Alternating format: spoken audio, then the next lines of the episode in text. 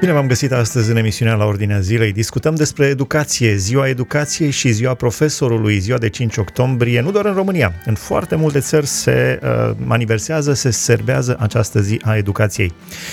Împreună cu noi, prin uh, intermediul tehnologiei, pastorul și profesor, profesor universitar, dr. Alex Neagoe. Bine ați venit în emisiunea la Ordinea Zilei. Bine v-am găsit pe dumneavoastră și pe ascultători. Vreau să vă prezint o știre pe care am văzut-o chiar ieri uh, din partea ministrului secretarului pentru educație al Statelor Unite, dar haideți să începem cu lucrurile bune și o să spun știrea asta mai târziu. Uh, ce înseamnă în acest moment uh, educația în România? Ce mai înseamnă? Există tendințe de a da cu pietre, dar haideți să vedem lucrurile bune. Da, fără îndoială e mai ușor să vedem ceea ce nu e bine decât ceea ce este bine. Mulțumim lui Dumnezeu, totuși trăim într-o țară în care există libertate de conștiință, libertate de exprimare, există oportunități de educație pentru uh, multe grupuri de oameni pentru care nu exista în trecut uh, prea multă șansă în zona educației. Ne gândim la uh, grupuri defavorizate social care au acum și ele facilități pentru educație. Ne gândim inclusiv la noi, credincioși neoprotestanți, care în trecutul ceva mai îndepărtat, perioada comunistă, întâmpinam dificultăți dacă era vorba de educație la un anumit nivel în multe dintre profesiile în care ușile erau închise pentru credincioși care nu se aliniau prea ușor cu filozofia sistemului de atunci. Deci, din punctul acesta de vedere, fără îndoială, uh, trăim vremuri mult mai bune, dar deopotrivă sunt și provocări pe care poate înaintașii noștri nu le anticipau. Mi-amintesc că am avut un interviu cu Cristian Măcelaru, dirijor de talie internațională, crescut în Timișoara și spunea, uh, părinții mei au avut o condiție modestă, sub nicio formă, dacă eram în Occident, n-aș fi avut posibilitatea să-mi finanțez studiile, pentru că acolo muzica, studiile în domeniul muzical se finanțează, se plătesc. Spune, în România am avut totul gratuit. Și Așa am ajuns este. dirijor de talie internațională. Da, așa este. Aproape am zice, dacă e să fim un pic cârcotași, poate prea gratuit este totul. Uh, dacă e să ne comparăm cu alții mult mai înstăriți și mai puternici decât noi, în Statele Unite, de pildă, marea majoritate a uh, tinerilor când își încheie studiile universitare au datorii fabuloase uh, pe care cumva vor trebui să și le acopere. La noi, învățământul oferă posibilitatea de învățământ gratuit de la grădiniță și până la studii doctorale. E adevărat, când vorbim de învățământ universitar, este un număr limitat de locuri care sunt accesibile prin buget de la stat, dar sunt totuși căi de a-ți face toate studiile până la nivel de doctorat fără absolut nicio obligație, fără nicio față de țară, fără nicio datorie Uh, ceea ce este extrem de gener- generos din partea unei uh, țări ca și România. Chiar uh, le spuneam mai în glumă, mai în serios unor prieteni din Statele Unite, zic, mă, noi o țară săracă, suntem prea generoși, voi o țară bogată, sunteți prea zgârciți în ceea ce înseamnă susținerea educației. Da, și mă gândeam chiar, uh, uh, eu știu medici, acum mai este cazul, dar uh, exodul creierelor din România a fost incredibil după ce au fost pregătiți în România. Și mă gândeam pe vremuri, cei care făceau școli profesionale și din păcate au venit tot felul de miniștri și fiecare ministru resetează totul de la zero, pune din nou lucrurile bune după cum crede el. Deci pe vremuri erau școli profesionale care dădeau elevilor uniformă, caz cazare, mâncare, tot, tot, tot, dar aveau contract 5 ani, lucrez pentru fabrica cu tare sau cu tare. Acum termină un student, eu știu, un medic sau uh, studii superioare, termină și poate să plece imediat să lucreze pentru elvețieni, pentru francezi, pentru germani, pentru belgieni. Corect. Nu spun că este rău, dar dacă noi, românii, te-am plătit din banii noștri, n-ar fi bine ca măcar vreo 5 ani să ne ajuți pe noi, românii. Mă gândeam la o idee așa. Da, este, este un subiect uh, important, un subiect sensibil, dar uh, da, cum uh, spuneam și eu înclin să cred că suntem într-o anumită măsură poate prea generoși în ceea ce înseamnă oferirea de educație fără niciun fel de uh, responsabilitate. adică niciun fel de responsabilitate, da. Care este secretul educației? Ce spune Biblia despre educație? Știu că evreii uh, Israelului au, sunt numiți poporul cărții. Ce spune Biblia despre educație? Da, uh, evrei sunt numiți poporul cărții, creștinii uh, sunt numiți poporul cărții pentru că uh, fundamental în credința creștină este uh, lectura Bibliei, educarea um, oamenilor în uh, credința creștină. Uh, unul dintre verbele cele mai mult folosite în Vechiul Testament, există acolo o secțiune care chiar se numește literatura de înțelepciune, Uh, unul dintre verbele foarte mult folosite în cărțile Vechiului Testament este acesta învață. Învață pe copil calea pe care să o urmeze uh, Uh, copiilor, tinerilor, li se spune să ia învățătură de la uh, părinților, li se prezintă într-o carte ca și proverbe miza uh, alegerii de a învăța sau de a refuza învățătura și miza este una uriașă pentru binele lor. Deci, uh, da, creștinismul înrădăcinat în uh, învățătura ebraică uh, pune un accent deosebit pe uh, învățătură uh, și asta nu doar în Vechiul Testament, dacă e să trecem în Noul Testament, titlul cel mai folosit al Mântuitorului nu de către el direct, ci de către alții în timpul lucrării sale, care este oare? Acela de învățător, învățătorule. Da, excelent. Deci, percepția lui în uh, lumea în care se mișca, mai presus de orice, era aceea de învățător. Uh, termenul cu care sunt cunoscuți și au fost cunoscuți din totdeauna urmașii lui Hristos, care este? Ucenic. Acela de ucenici. Ce este un ucenic? Este un învățăcel, cineva care învață, cineva care este educat într-un anumit fel.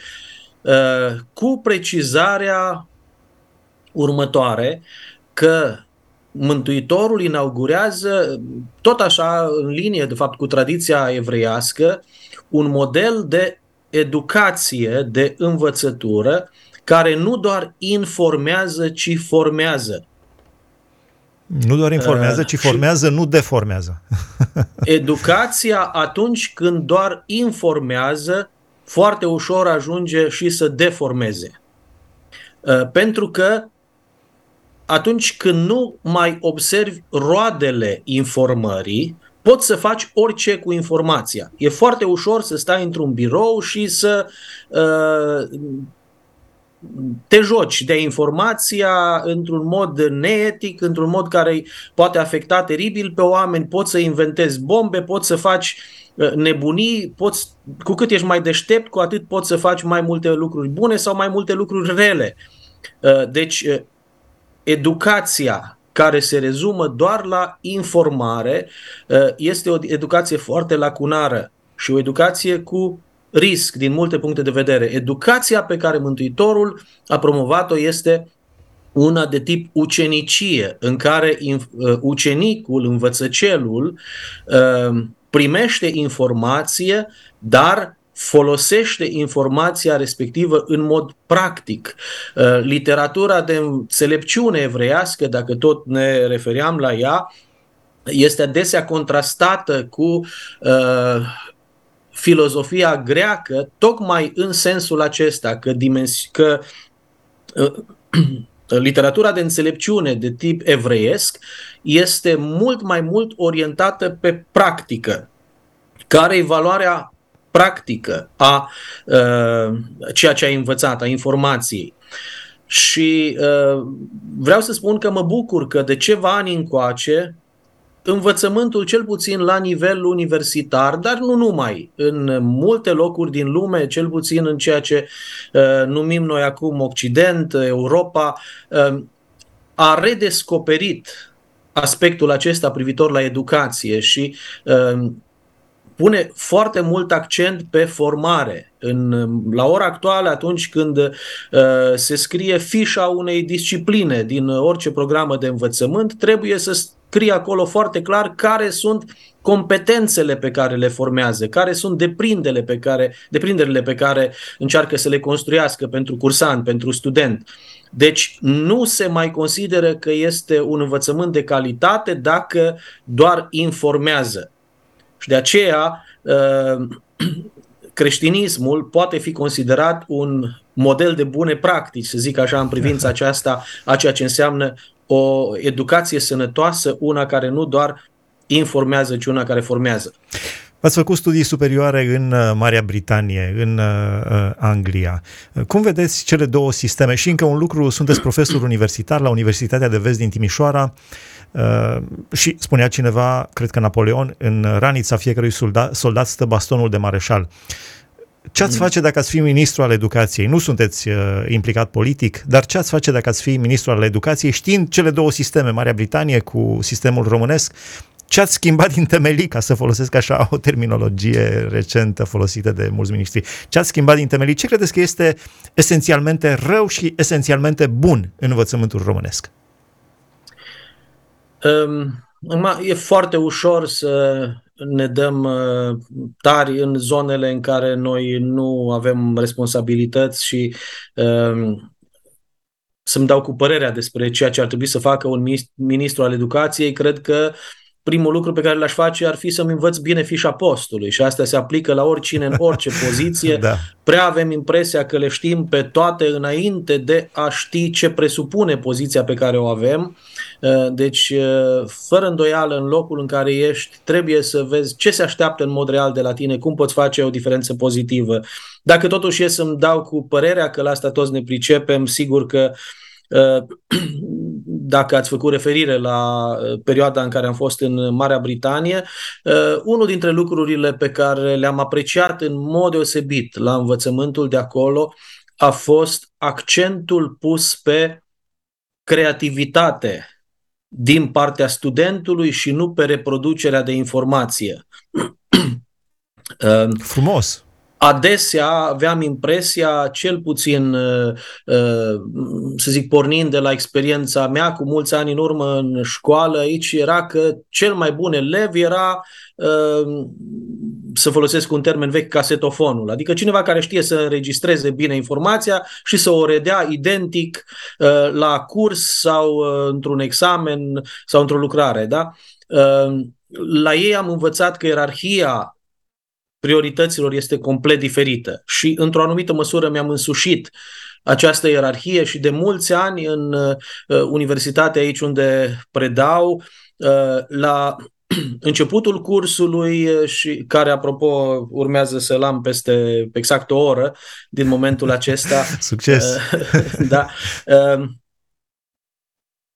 Uh, încă de la început și în mod special apoi când ne apropiem de uh, perioada de evaluare, le fac cunoscut criteriile de evaluare și uh, le spun că în ceea ce mă privește, primul criteriu uh, și cel mai important în evaluare este uh, creativitatea ce ești tu în stare, dar o iau de obicei de la coadă da? și le spun că ok, pornind de la ce e mai puțin important, dar e necesar, ă, mă aștept de la voi o doză de memorare, da? adică să știți într-o anumită măsură conceptele principale ă, ca să avem de la ce porni. Doi, asimilare, adică să mă asigur că ați înțeles ceea ce ați lecturat, nu doar ați ă, memorat mecanic o anumită informație. Trei, mă interesează spiritul critic, adică acea capacitate de a discerne, de a evalua. Când vezi vis-a-vis de un subiect mai multe puncte de vedere, să le poți reprezenta și să spui de ce te poziționezi uh, aici și nu dincolo, să aduci argumente contra argumente în raport cu ce au spus alții.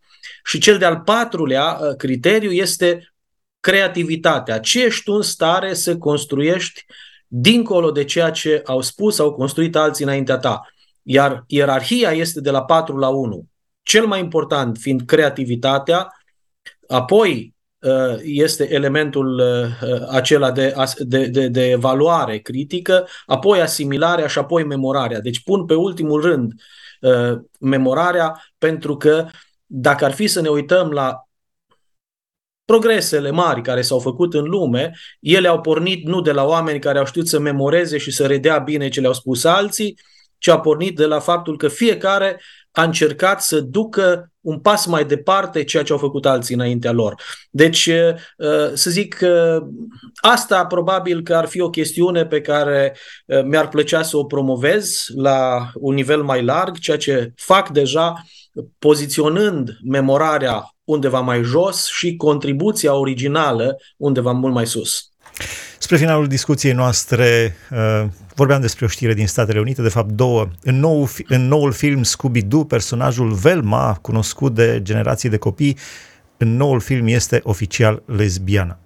Prima știre. A doua știre, uh, secretarul pentru educație al guvernului american, Miguel Cardona, spunea ieri, citat de site-ul LifeSite News, că accesul la avort este esențial pentru bunăstarea și succesul studenților națiunii americane și că studenții au nevoie de avort pentru a prospera în școală și în viață. Ce părere aveți despre aceste idei care intoxică și care distrug mințile copiilor, de la cei mici care se uită la Scooby-Doo până la studenți? Cum vedeți uh, pericolul acesta din educație? Um, revenim cu alte cuvinte la ceea ce spuneam mai adineauri, că informația este importantă, dar nu este totul. Contează și ce fel de oameni formăm și în instituțiile noastre de învățământ trebuie să fim preocupați de ce oameni formăm și asta înseamnă inclusiv ce valori promovăm în instituțiile de învățământ. Acum, uh, eu aparțin uh, cultului baptist și uh, unul dintre lucrurile pentru care baptiștii au luptat în decursul istoriei a fost libertatea de conștiință până acolo încât una dintre sintagmele folosite a, a fost uh, ceva de genul uh, sunt în profund dezacord cu tine, dar îmi dau viața pentru dreptul tău de a exprima ceea ce crezi. Cu alte cuvinte, uh, da, considerăm că oamenii au libertatea să exprime puncte de vedere, doar că uh, este un alt dicton din zona drepturilor omului, că uh, libertatea mea se extinde, sau libertatea pumnului meu se extinde până la vârful nasului tău.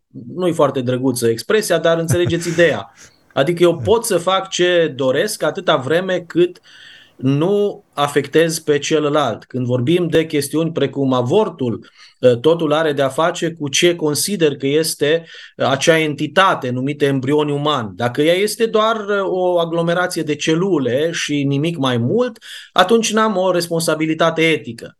Dacă uh, acel embrion uman are într-adevăr uh, caracteristicile unei ființe umane, atunci eu sunt responsabil moral în sensul acesta. Iată deci de ce um, lucrurile acestea nu sunt uh, lipsite de implicații practice, iar din punct de vedere creștin, uh, fără îndoială, suntem chemați să luptăm pentru o educație um, care are la bază valorile creștine. Nu vom lupta cu pumnul, dar trebuie să luptăm fiecare prin uh, pârghiile pe care le avem așa încât uh, educația să fie una sănătoasă și bazată pe principii morale. Spre final, chiar la final, uh, v-aș întreba o, o întrebare de 100 de puncte. O să vă rog să înălțați o rugăciune pentru profesorii din România, pentru sistemul de educație uh, și președintele Iohannis are un proiect România Educată, dar acolo conține câteva principii foarte discutabile. Uh, dar uh, întrebarea acum este o întrebare de 100 de puncte, să spun așa. Care este cea mai dragă amintire pe care o aveți cu doamna învățătoare sau domnul învățător? Ce ați avut? Hmm, da, uh, la mine e o poveste mai aparte cu doamna învățătoare sau domnul învățător. În școala în care eram eu, exista un singur cadru didactic. Am crescut la un sat mic în județul Caraș-Severin, mal, lângă Oțelul Roșu. Uh, deci exista un singur cadru didactic, era doar școală 1-4, uh, un singur învățător, aveam uh, toate patru clasele, eram împreună, ni se aloca 10-15 minute la fiecare clasă din ora de 50 de minute. Uh, au fost uh, perioade grele, în perioada respectivă învățătorului meu i-a murit și, mam, și uh, soția și fica de 26 de ani, deci a luat-o la vale tare educația în uh, acei uh, ani. Uh, a fost frumoasă prima parte a clasei întâia, dacă e să mă refer la ce a fost frumos, pentru că atunci încă învățătorul meu era destul de funcțional, și l-am văzut preocupat în mod real pentru uh, noi.